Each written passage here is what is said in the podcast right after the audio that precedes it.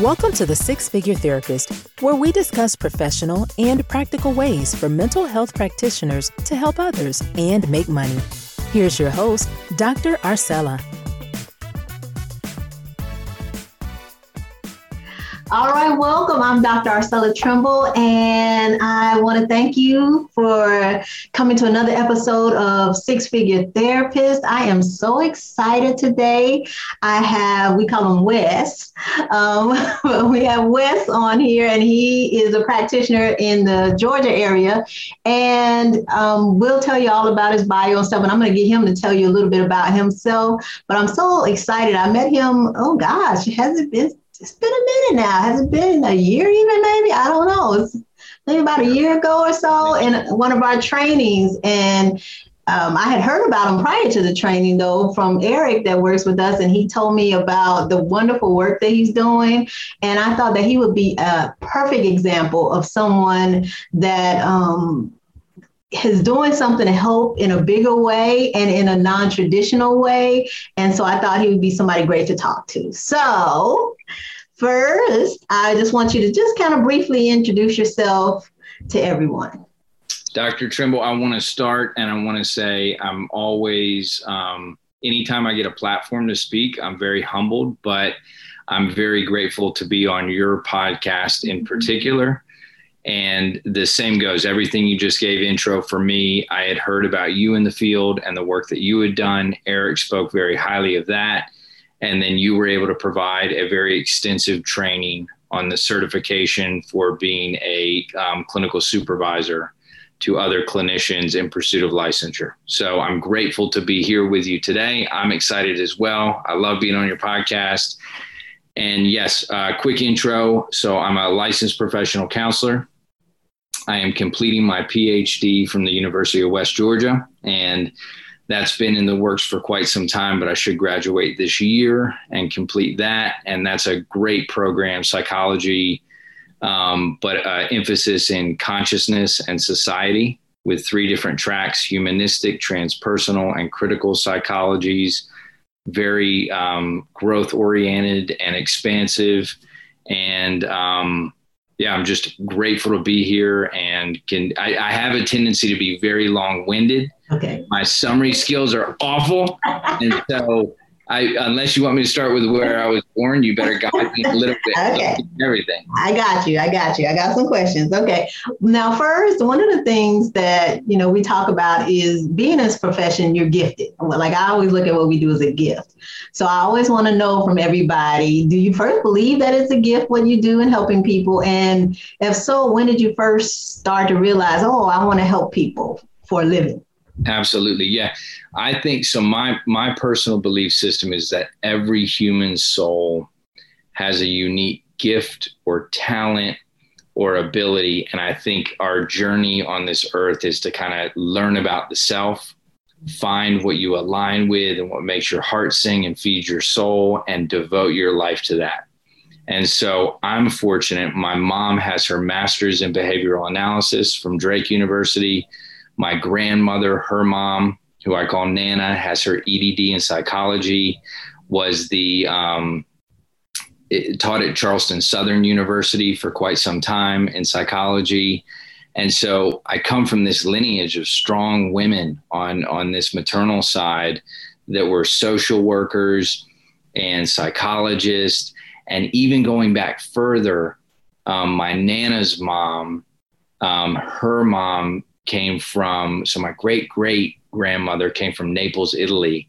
And from what I can tell, she was um, a nurse in the earliest days and did social work before it was even a field and kind of become, but with a helping practitioner, a healing community member, somebody that was devoted to helping others.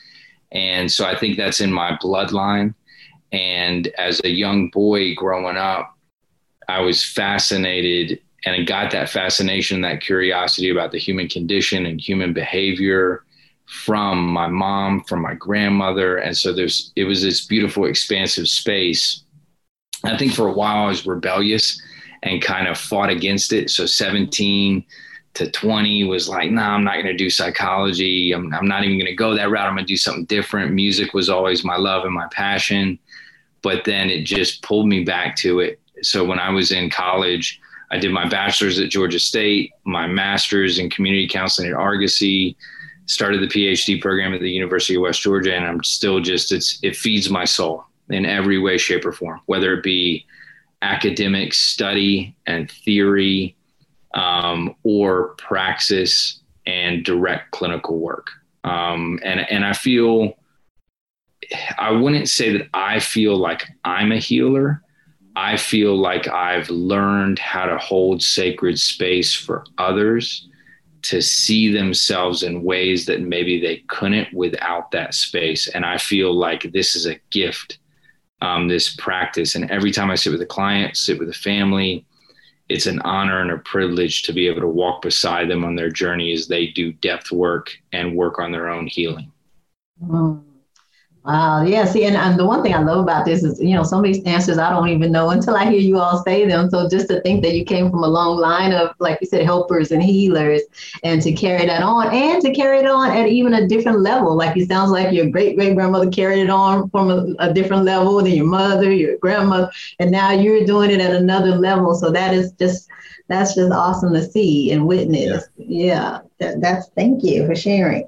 All right. So, then when you started so you, you're in the profession. Now initially when you started working did you where did you start working at? Like where what like where did you work at first? Yeah so i was gosh man rewind i think i was 25 and i was making eight bucks an hour working at a cd shop. I loved music. I worked at all these different music stores. I worked at uh, peachtree battle had a shop called Spin Street Music when I was younger. I worked at Camelot Music. Um, but then fast forward and I was at a CD warehouse. I was the manager. I was making eight bucks an hour. I was 25 years old. And I was like, uh oh, what am I going to do? Okay. I just finished my bachelor's in psych. Me, at that time, music was starting to get downloaded. CD shops were closing. I was like, oh, I got to pick a profession and, and really kind of pour my energy. So I was either going to go to law school. Mm-hmm or because a lot of my buddies were going there and I was like, maybe I'll start studying for the LSAT and do that. And then I had this epiphany. I was like, you know, I think I'd like studying that. I don't know if I'd like to practice that. Okay. And so I went to an orientation for a master's in counseling and they gave me a book by John Kottler called On Being a Therapist. And they said, read this. And if you're still intrigued, this is the program for you. And I read it in two days and I was like, man, this is it. It's been my calling. So I, I did my master's in counseling, and right at the tail end, as I was doing my internship at Peachford Hospital, working with their intensive outpatient program, Next Step, with young adolescents that I loved and was amazing, but the hospital psychiatric setting was challenging for numerous reasons. Um, I found a program called Vive, Vive Family Support Program. And they had an Atlanta location and they worked with young adolescents coming out of wilderness therapy, residential treatment centers, um, therapeutic boarding schools, and they were transitioning back home. Now, it was satellite work, so there was no brick and mortar office. You got to um, come pick up the young person and go do adventurous experiential therapy. So that was my first gig and I got to go mountain biking, hiking, rock climbing. I went out to eat more times than I could name. I went bowling, I went to movies, but anything to build rapport and trust and create a sacred space for these young people as young as 10, as old as 25. Wow. And that's what I did for six years.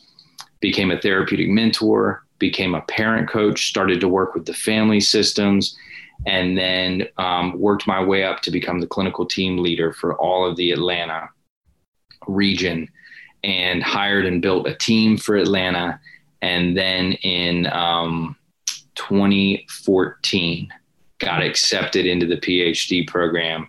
And Dr. Trimble, I thought I could do both. I was like, I was like, I'm making 65K a year. It's awesome. It's stable. I'm clinical team lead. I'm yeah. busting butt. I, am about to start the PhD. Let me just do both. Mm-hmm. And my clinical director, even at the time, Willow, she was like, okay, you know, go for it. Yeah. That first Thanksgiving of that first semester, I was in my own therapy. I went down, I had a therapy session um, with a beautiful psychologist who I did a profound work with.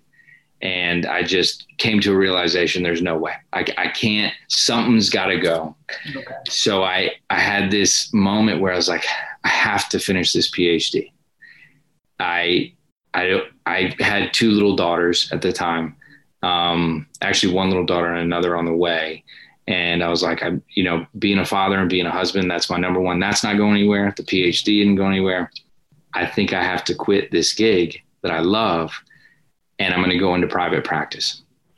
So I went into private practice, made the leap, called my clinical supervisor, Willow. I cried. I was like, Willow, I'm so sorry. I love you guys.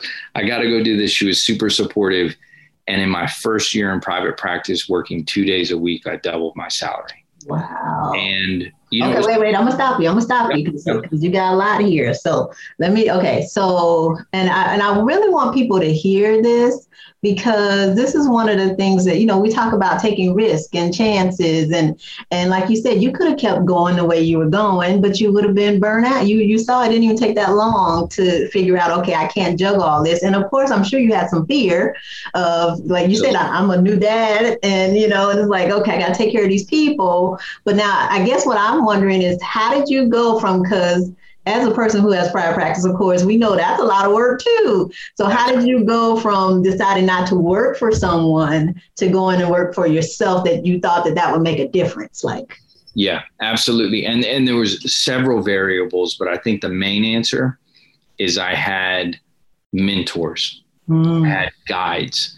and these were my supervisors that were outside of the organization that I was working for. So, it, what I thought was an initial barrier when I was in pursuit of my licensure was you got to get a supervisor. You can do your first year with somebody that's not an LPC, the second two years with LPC. I was like, oh, what a pain in the butt, man. This is going to be so challenging. I wish I could just do it within the organization I'm working for, but their supervisors were in different states. Mm-hmm. So she was in California, and then there was one in Colorado and Georgia. Professional counselors were like, nope, your supervisor's got to be here in Georgia. So I found a clinical neuropsychologist, Dr. Damon Logston. I did my first year of supervision with him. And the next two years of supervision, I did in a group supervision with Dr. David McLeod and Phil Foster. And those were profound spaces of growth for me as I watched these three prominent clinicians run and operate their own private practice and Dr. Trimble, what was really impressive to me was their love for the craft. And so they were successful. They had self sustaining private practices, but they loved what they did. They absolutely brought ethical integrity to everything that they did.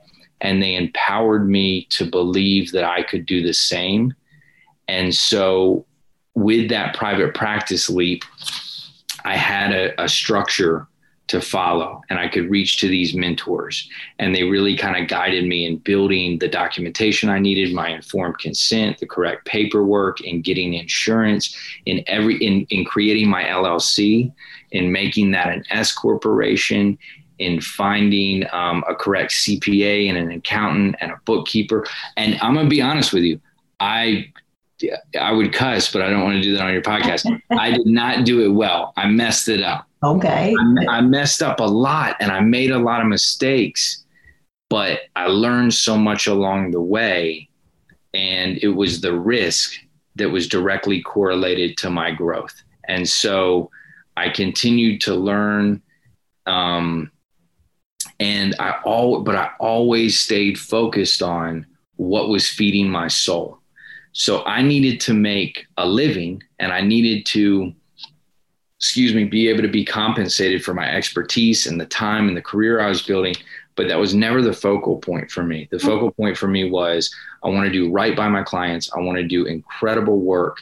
And that, I believe, my focus on that is what brought wealth and mm-hmm. abundance to my practice and stability in in so many ways was just operating from an ethical standpoint and doing what was in the greatest good and the best interest of the clients and the families I served. Mm-hmm. Yeah, yeah, and and and I appreciate that because and the mentorship, of course, is very important, like you said. And even though you might have it, as you said, you still might make mistakes or still have things that because you still have to tweak it for what you're doing and what you understand and things like that. But to have someone to see it before, and that's what we're trying to do now, right? I, like I'm trying to do it for the next generation. You're doing it for the next generation too. Absolutely. And so hopefully, as people hear this and they see us move and they see other people move, they will know that it's possible, number one. And um, also, I think something like this just helps more people. And, and you're going to, I'm going to get I'm gonna get you to tell us what you what you built because I don't think people really are gonna understand. And I wish I had like a video. We we might have to attach a video okay. of your place to to this so that people can really see what you develop because you know most people think private practice think of a little office and you go and sit down. So okay, I'm just gonna go ahead and, and get you to tell. Tell them. And I don't know if you initially started this way, so kind of tell us how you did that. So we decide we're making about 65 grand. We decide, hey, this not gonna cut it. I can't do school. I can't do this. Let me go to private practice. So what is your what was your vision when you did that? Yep. So so I make that leap. I put the focus on the PhD. I'm doing two days a week private practice. My wife and I have our second daughter. Um, our first daughter has pretty intense special needs and different challenges, autism, um, sensory issues. She's beautiful and angel, but it required a lot. Mm-hmm. Um, we have our second daughter and my wife was working at the time and i said listen i'm going to take on a couple more days of private practice and let you be able to be at home with the girls so you can give them what they need. And that was beautiful for me to be able to do that because when i was making eight bucks an hour at the cd shop she was the breadwinner and she taking care of me for so many years. So to be able to give that back was awesome. So 2014 to 2019 my private practice just grows I go from two days a week to three days a week to four days a week. I continue to pour all my revenue back into my practice. So I moved to three different private practice offices. My third office is 1,500 square feet. I shove a pool table in there. I got a little bit of workout stuff. I got guitars and art all over the walls. I bring in a Nintendo Switch, a flat screen. I'm doing experiential work with teens, adolescents, families and I love it and it's feeding my soul and it's amazing. But Dr. Trimble, I start to, there's this pattern mm-hmm. that I'm seeing. And so I'm, I have this thriving private practice. I have a wait list. I'm getting referrals continually. But the young people that are showing up to work with me, as young as 10, as old as 25, have been to wilderness therapy, different IOP and PHP programs, psychiatric facilities, self harm, substance abuse, anxiety, depression, um, a multitude of mood disorders and different challenges.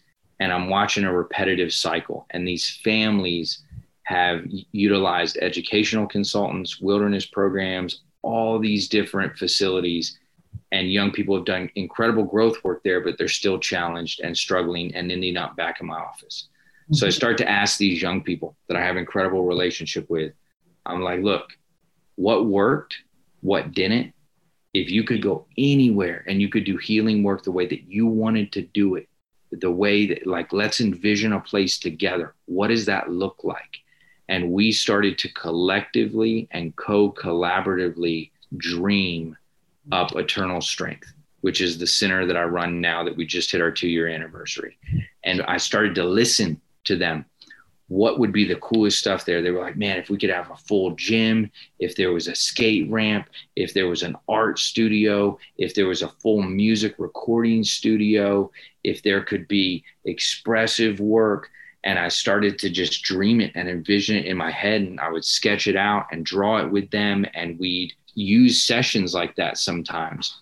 And so, fast forward to 2019, I reconnect. Um, with a friend of mine who we were best friends in middle school. We hadn't talked in 24 years. Wow. We got into a fight when we were 14. Yeah, I was like, I had a guitar. I was like, don't touch my guitar. Don't look at it. He touched it. We had words.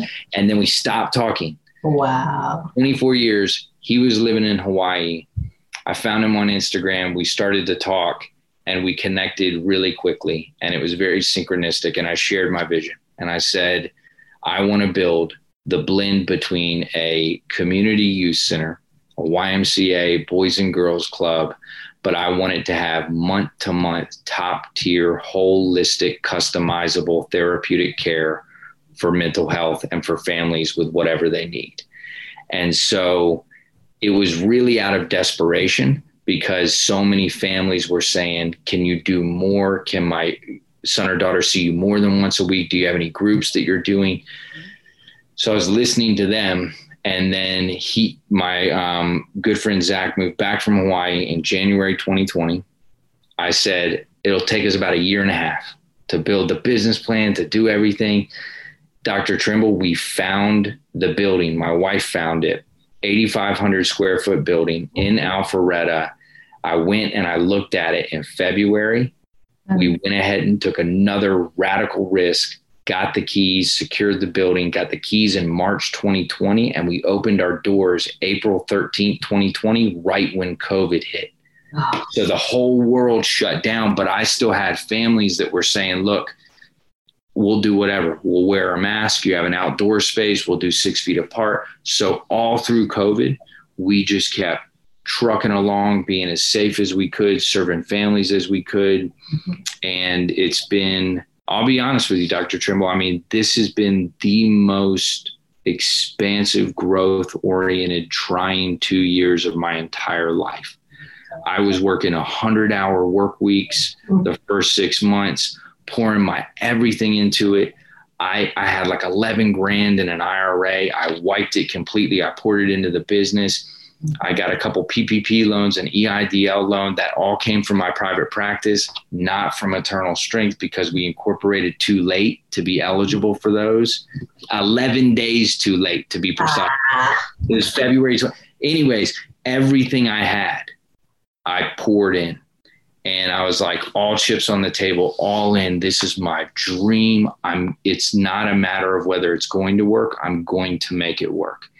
And so, I um, I want to be raw and honest with saying that I thought, as private practice, that I understood business. I did not. No. I had no, Dr. Trimble. I had no clue. Now I had I had little bits and pieces. I could look at a P&L, I understood some overhead, I could watch money in, money out. Mm-hmm. It's a whole different ball game when I'm looking at an 8500 square foot facility serving 200 plus families, having a team of 11, three clinicians, five therapeutic mentors, um, running a staff, building a team. But again, I let my heart lead. We built this incredible culture and then fast forward to last summer, we're mm-hmm. about, you know, a year and a half in. And Dr. Trimble, I was, it was the most stressful time of my life because I was servicing families. We never turned away one family. So there were several families that couldn't afford our services. Mm-hmm. And I was sliding scale, scholarshiping, doing whatever had to be done. But I put the company and the organization into quite a bit of debt. Okay. And I hit a wall where I was like, I don't know if I'm going to be able to dig out of this or how to even dig out of this. Mm-hmm. And a beautiful, synchronistic, um, divine moment happened where I, I had my head in my hands. I was praying about it. And something told me, which I believe is God kind of guiding me uh, to reach out to my network. And so there was a couple young guys who I had worked with and provided therapy to them for years and their dads were incredibly savvy, um, successful business entrepreneurs. Mm-hmm. And I asked to have coffee with each one of them. And I wore my heart on my sleeve and I said, Here's everything I've done.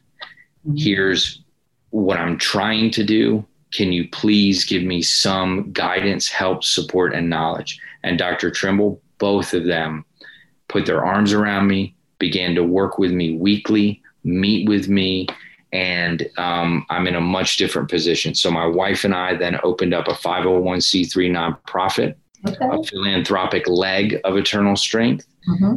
I started to be able to um, provide families that can't afford our services with a financial aid form. We can review and then we can get donations to be able to cover costs for them to be able to get services and access. And these two gentlemen have now become board members of the nonprofit. Oh, wow. And so it's been, but but mentors again, Mm-hmm. Once again, it was mentors and guides that I could go to, and it wasn't in a book and it wasn't watching a YouTube video. These were real life.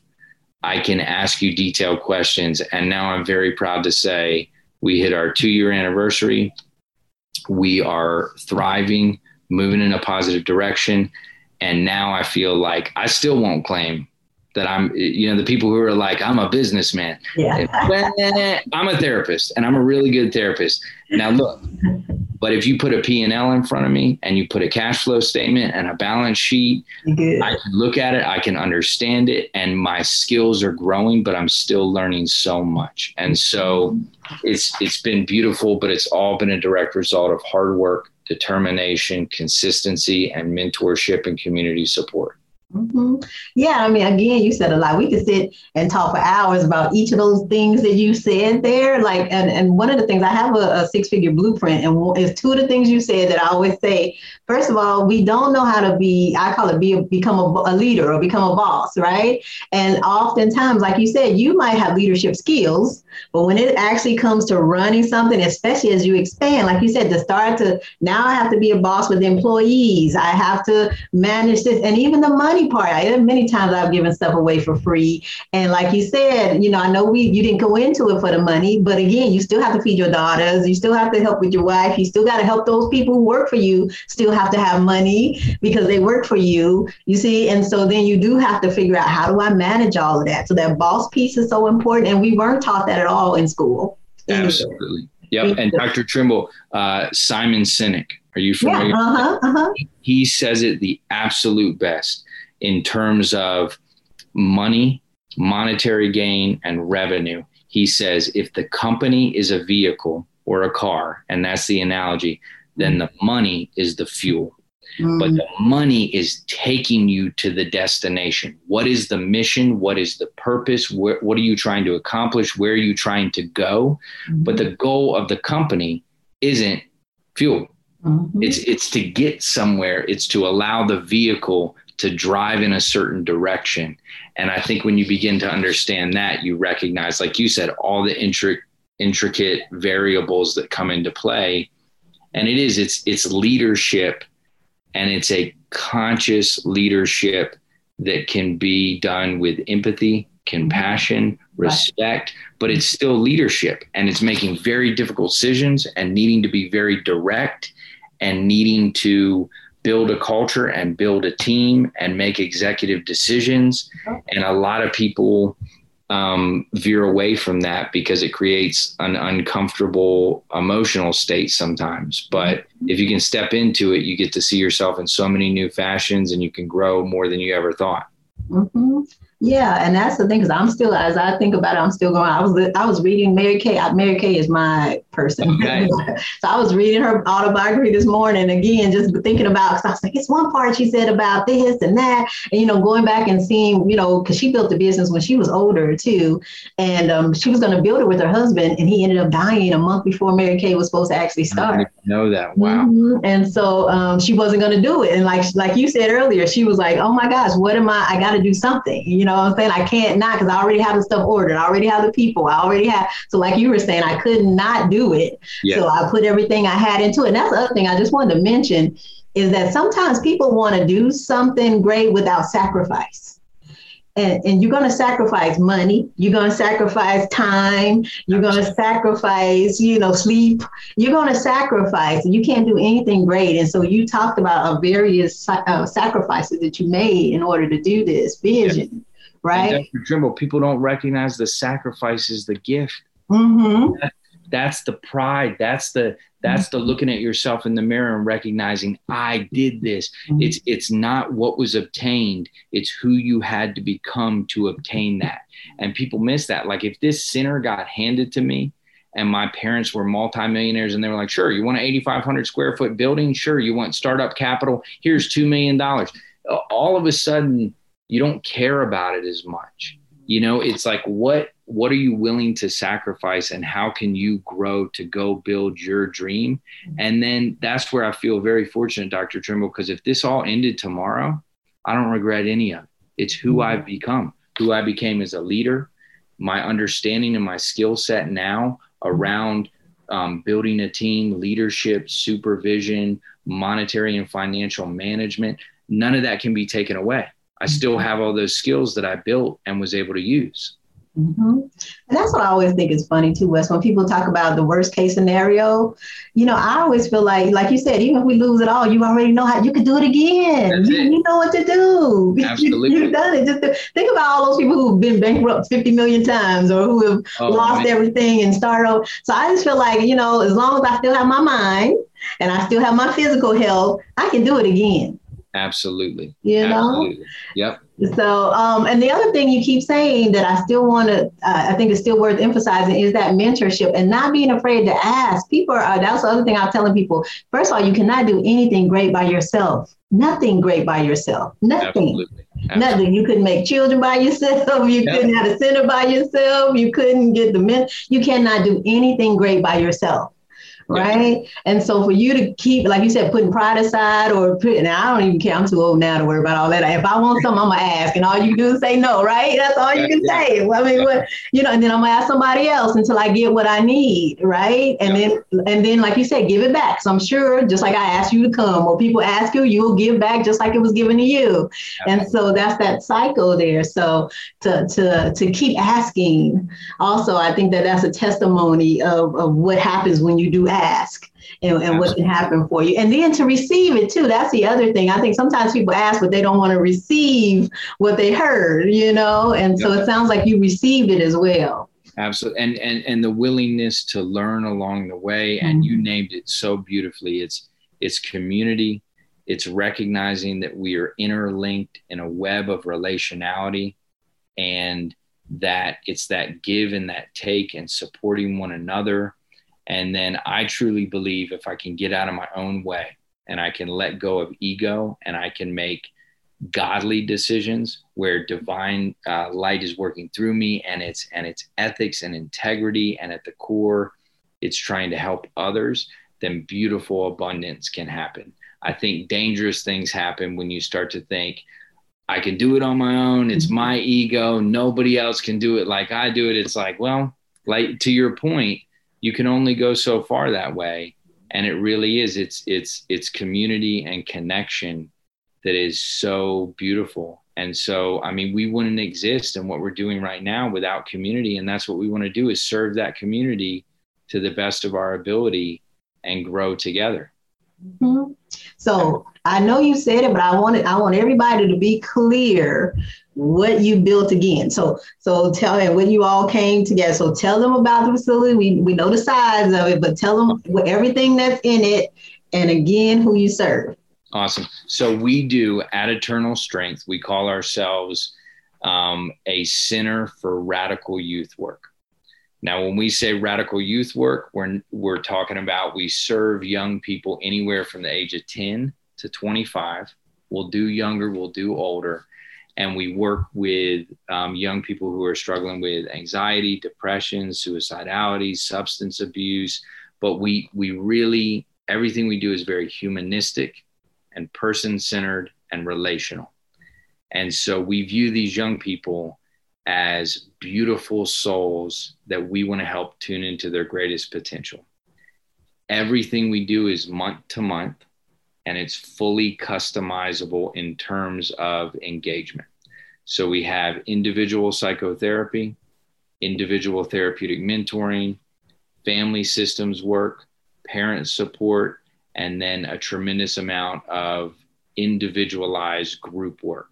And when I say individualized, I mean more, um, we have like creative expression lab, our art groups, our ceramic groups, our music groups. Um, we really try and do our therapy process groups based on the young people that show up here and connecting them with the right other young people and then building this sacred space together. So everything is that month to month care. We course correct every single month based on what the family needs, and all of those services are a la carte. So we can do as little therapeutic support or as much as the family needs, and there's no end date. So for a lot of young people, um, they can just show up and maybe they've never had any therapeutic care and they can just start out and get the support they need and then we can course correct or it could be young people who need immersive um, outpatient care as much as a php or an iop and they're coming back from a residential facility or coming out of a psychiatric facility and we can offer that level of support as well.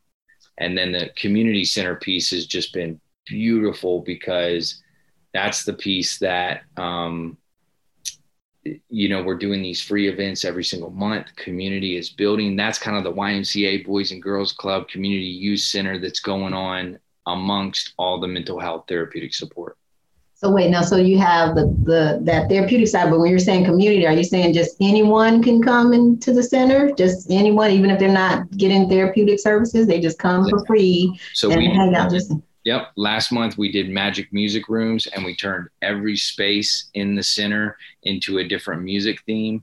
We pulled up the garage doors. People were playing music. We were passing out our bucket hats. People were painting and spray painting outside, and anybody is welcome. And then every second Thursday of each month, we do a full open house from five to seven o'clock, and anybody is welcome from the community. So it could be teachers, parents, young people, families that are interested. We got food, we got snacks, and people can just come and hang out. Wow. Okay. So then, so and and tell them. So I know I know you have a gym in there. You have music rooms. What else? I know you had a. Did you have a rock wall or something? No. Did you? We, did. We we had a rock wall, oh. and then we took. Nobody was really using parts oh. of it. We took all the holds off, and we made it into a graffiti wall. Oh, okay. And and one of the young people did this beautiful uh, graffiti piece on it. But then we got a small skate ramp out back. We got a fire pit. We have a ceramics room, mm-hmm. and we have a couple of different um, ceramics wheels, and we do a lot of pottery. We then have a couple different art studios. We have a video game arena. Um, and then we have our full music recording studio and we have a podcast room that's been really cool that young people can come on and either want to share their story and blast it on YouTube or Spotify, or they just want to do a mock podcast and save it for themselves. And so it's been beautiful and, and funky, and we have so much space to just move through and use collectively. But the greatest gift, Dr. Trimble, is this is for them. Like this is, and I'll get emotional if I think about it too much. Like to give youth a voice in their own healing journey and therapeutic care the way that they need and want to do it. I that's my passion and my mission. And so as they've been up here, they've made eternal strength their space. And now it's this flattening of hierarchy where it's a mutual liberation and we're here to walk with them but we're we're leading this together. And so the mentors the clinicians and the young people this is our space together to to help heal one another through doing this work together. And it's just been beautiful yeah, because I and, and the reason I want you to share it because one of the, the missions of six figure therapists is to also show that you can do this differently. Like I said, most times you just think you sit there on the couch and you talk and then you go, but you had a bigger vision, and so you think about, you know, what else could could we do? And, and I think that your your vision gives people room to move outside of that traditional view of providing healing services and therapy services and helping services. So I think that that's why it was so important for you to share what you're doing. So hopefully that other practitioners can can dream bigger or dream differently and things like that. So absolutely, yeah, yep. yeah, and especially the community because I hadn't even thought of that. I'm thinking, oh wow, you know, to to just help the community in general because mental health again is not usually seen that way, right? We just like yep. a, a, a, exclusive place where you gotta yeah. come and kind of sneak in the building and sit, yeah. and, you know. But just to have people come, I think it helps normalize mental Absolutely. health too, and mental health practitioners. Yep. And Dr. Trimble, I think about it because it's like, you know, when when you kind of like philosophically ask the question what is healing and what heals people mm-hmm. i think that there's there's it's connection it's relationship it's being fully seen by another human being and it's tribal and community connection and feeling like um, you're tuned in and to me that happened at the boys and girls club at community youth centers at tight knit tribal small communities and we've lost that a big part of our society has lost that more and more. And so we may have all these specialized mental health treatment industries, but they're still treatment health facilities, mental health treatment facilities. And so I wanted to combine the two. And my ultimate goal is to grow and expand to get to a place where we can blend both. And, you know, when we start to talk about um, monetary and mental health, I have a mission there as well because I feel like only the most affluent families can get access to top tier mental health therapeutic care. Mm-hmm. And I understand it because the best practitioners don't want to hassle with insurance. They can do private pay, they can do a super bill. It's and I don't blame them. And I had mentors tell me, you don't want to do that because they will step on your toes in terms of how you want to do mental health treatment. Do it the way you want to do it. Um, my belief is with building the community center more and more, we can help heal and we can also give families access to therapeutic care and treatment that would never have the means to get that if we can do it in a creative way. And so there's a lot of affluent families that I know that want to be able to give back and want to be able to help support a mission. And I think um, you know, when you start to look at socioeconomic status and and kids from different economic backgrounds, I think a lot of healing happens when they meet one another mm-hmm. and start to understand where one another comes from and spend time together rather than being separated the entire time. And so there's that beautiful blend I'm trying to work on more and more. Um, yeah.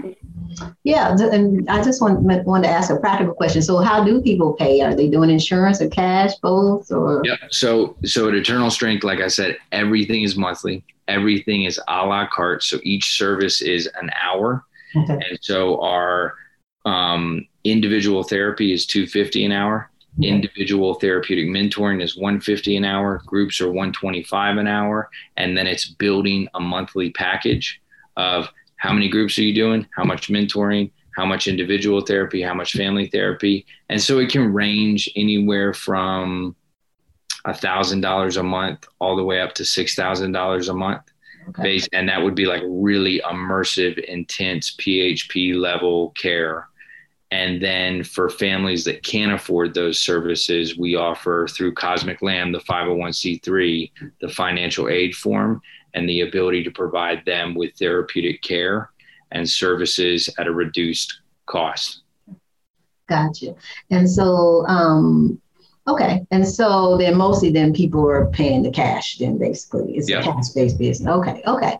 All right. Yeah. Cause I was thinking like you were saying with your mentor said with insurance, that definitely would be a lot to figure out how to we provide. Do, we, we do super bills and you know, there's certain families that can take our psychotherapy hours and our group hours and we'll fill out the ICD 10 code and the CPT codes and they'll get some partial reimbursement on the back end.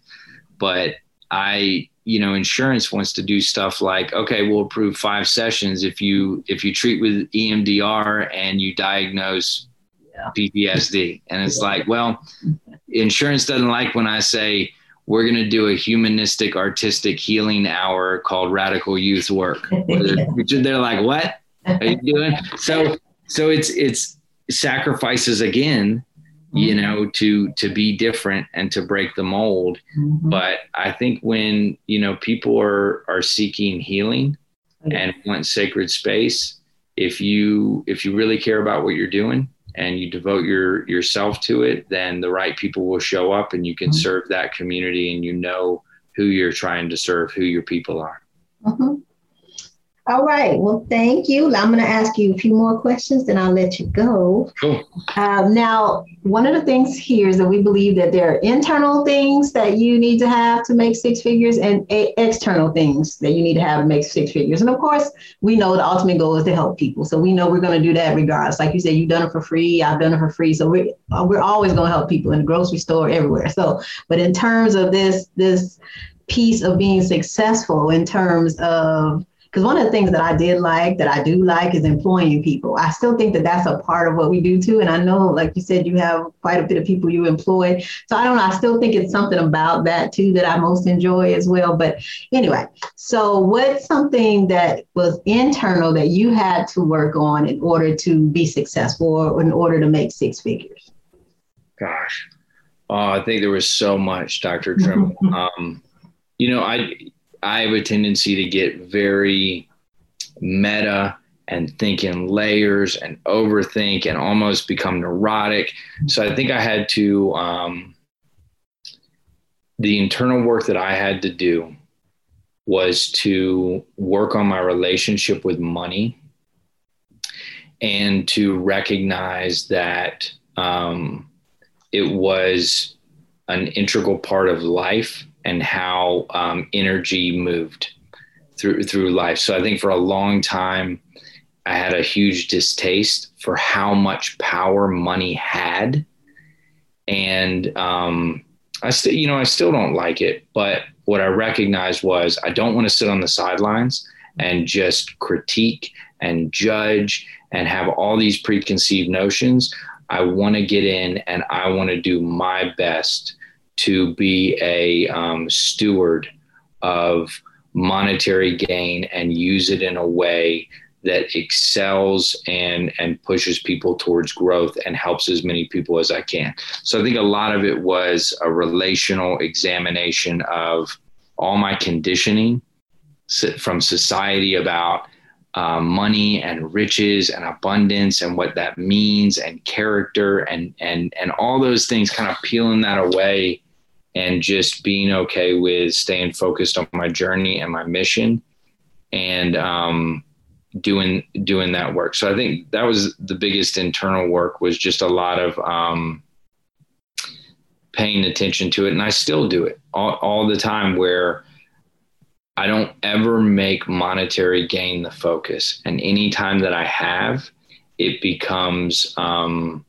not good and then I've met a lot of people who devote their entire lives to monetary gain mm-hmm. and obtainment of that, and they're out of balance. And so I think for me, it's just a holistic balance and, and trying to not have any aversion to it and, and not judge it and just trust that I'll make the right decisions. And then um, a tremendous amount of internal work with money management.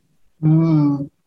Okay. Abs- absolutely. That was something that I'm still, I'm about to be 40 and tracking what I spend and where I spend it and, and, and watching and being conscious of the flow of consumerism. Holy crap. I'm like, there's a couple times where I was like, I will never DoorDash again. Oh my gosh. DoorDash. Yeah. what? And you, but, but a lot of times it's so easy to be unconscious uh-huh. to, to what you spend because it's just this repetitive thing. And so I'm very tuned in um, spiritually with my own practice. And I feel like um, almost, uh, I was talking to a buddy the other day and we were talking about when you sit down and you eat and you do a mm-hmm. blessing before you eat food, just to become a little bit more conscious and a little bit more aware of the gift and what you're doing, that you can do that same thing anytime you go make uh, a purchase. Mm. You can kind of check in and be like, is this something that I need and I want and I need to consume right now and kind of ask for a blessing as opposed to just blindly consuming. Cause man, this society will be like, we'll sell you anything you want all day. Okay. Keep buying, go for it. You know, you never drive down the highway and see a billboard that says you can stop buying shit. You have everything you need within you. Right. You're good. It's just not, it's not the message we get. The message we constantly get is you got to consume more mm-hmm. to feed something. And it's like, and, and then I think a lot about, um, you know, uh, priorities and where you place your priorities and everything has a monetary price tag to it, but what's important, you know, and what, where do you want to put your energy? Mm-hmm. Yeah.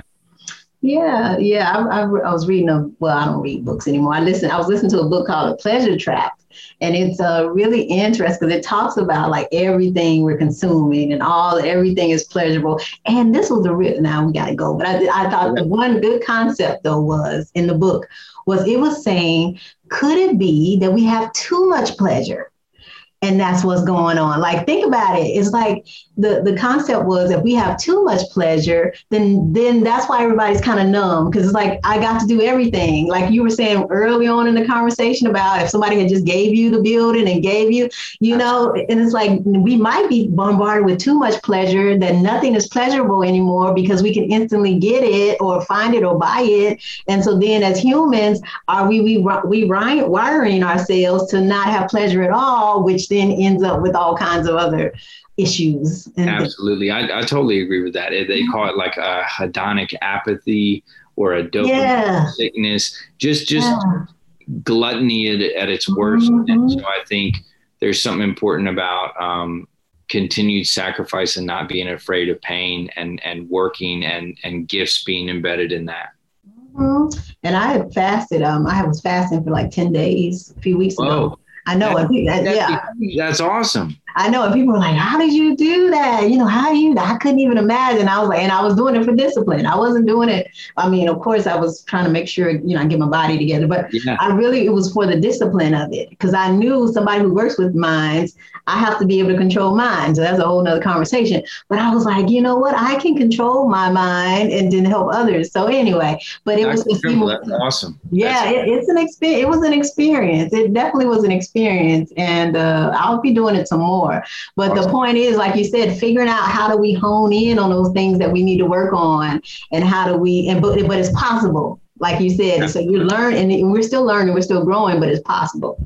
So, okay, then tell me one external thing you had to learn to make six figures. So it could be, like you said, business, it could be spreadsheets, it could be any external thing. Man. Um,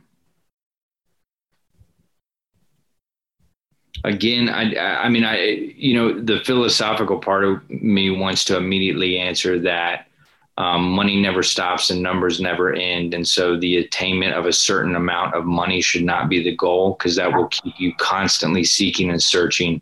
And I love that cool interview, man. It's Bob Marley. And they're interviewing him at one point and they're like, Are you a rich man? And he says, he says, What do you what do you mean rich? Uh-huh. And he's like, Well, money. Do you, do you have a lot of money? He said, Money make a man rich and and they're like, how much money do you have? And and they're like, do you have this amount? And he's like, yeah, I think you know, I think I have money. He's like, nah, that's not the kind of rich. I'm rich with life. I'm rich with life. And Dr. Trimble, I think the external thing for me has been to let go of this idea that obtaining a certain amount of money and hoarding it is going to be the thing that makes me happy. Because I've met a lot of millionaires mm-hmm. and they are not yes. happy and they will tell you this isn't it. Now, don't get it twisted. If you are in the traps of impoverishment, right. You're damn right money can equal happiness because it can buy you a hot shower, it can get you a meal, it can get you out of impoverishment and, and out of survival mode. But mm-hmm. more money doesn't equate to more happiness. So my biggest external is um, paying attention to it, being conscious of it, learning fiscal and financial responsibility and that financial discipline equals financial freedom. It's not the amount of money you make, it's what you do with the money you make and how you manage it that can equate to freedom and investments and and looking at it that way so that that was the the biggest external because when you're younger you think man, if, if I make a million dollars, that's going to be, but if your expenses are a million and one, right? you spend it all. Yeah. So it, it's like, I'd rather be the guy that makes this amount and you learn money management and how to track. And, and I've been uh, gifted by these beautiful mentors that, again, you know, um, have a lot of abundance, but they're very frugal and they mm-hmm. make a lot of smart decisions and they're conscious and, and they, they watch money movement and they're not afraid to look at it and pay attention to it. So that's been the biggest external is tracking it, watching it, monitoring it, and also not being emotionally consumed exactly. by it. Exactly. And that was the whole goal. You know, initially I didn't even want to call this a six figure therapy because I know people like, oh, you know, money is money. But but again, one of the things I realized, especially when my kids were small, um, I realized, like you said, you have to take care of people, you know, and now I'm an only child. I got parents I have to take care of my parents because they didn't save up a whole bunch of money. So I have to do that. And then, like you said, to give it away. That when my kids were in college, we gave away computers to kids who didn't have stuff. We gave away money. We gave you, like you said, you could commute. I can get a you with the nonprofit, and yeah. you know what I'm saying. And so it's like if you you have that, you can give. But like you said, there is a balance because it is more. It's more to it than that. And so I think a, a good balance combination of both, you know, could equal a decent life. Absolutely. and Dr. Trimble, I just want to say one more thing because you made me think about this, and this is so important to me. I used to think that if you gift someone with money, mm-hmm. that it's always a good thing. Oh. And that's not necessarily true because there are times in my life where people gave me money and it didn't help because I wasn't in a healthy position to use it the right way, to balance it. So, and then they've done these studies sometimes with homeless people where they've like True. given them everything. And they've been like, okay, we're going to take you off the street. We're going to give you an apartment. We're going to give mm-hmm. you a mm-hmm. car. We're going to give you a job. We're going to give you all this. And they will end up nine times out of 10 homeless once again because what they really needed was somebody who was a coach who could help them manage money, who could help them understand and watch the flow of it, not just the thing itself.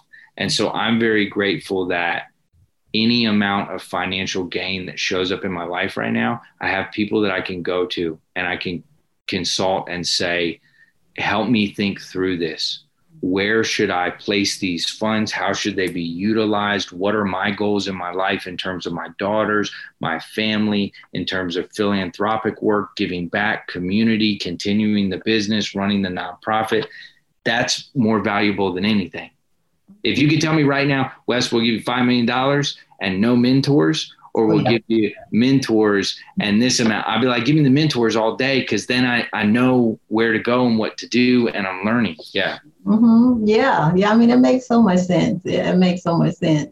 So before we go there, anything else you'd want to say to, to anyone, especially people who, um, who have a vision, you know, especially a, a big vision to help others? Yeah. Um, yeah, I think I want. I think I want to talk from my heart to young people, and so I, I appreciate you naming your your podcast, the Six Figure Therapist, and us having an open, honest discussion about career, career development, monetary gain, financial responsibility. I think that's important because I think a lot of people avoid talking about it because they feel like it's taboo, just like sex and death and Freud. People don't want to talk about it. I think it's better when we talk about it. Um, but what I want to say to young people is I believe that when you follow your passion, you do something that feeds your soul, that there is no ceiling to your success. And that's emotionally, psychologically, holistically, financially, spiritually. But without the purpose, without the mission, I think there's going to be a point in your developmental growth where you start to question why am I doing what I'm doing? So I'd figure out that why first. What's my purpose? What's my mission? What's my vision? What do I care about the most? And then I pour everything into that. And I think with the right mentors and support, you can have all the successes you want in every arena. Yay, that's why I can't say anything more perfect than that. So thank you so much. I'm so excited you're here and I know you'll be back. Awesome. so thank you. Thank you, Dr. Trimble.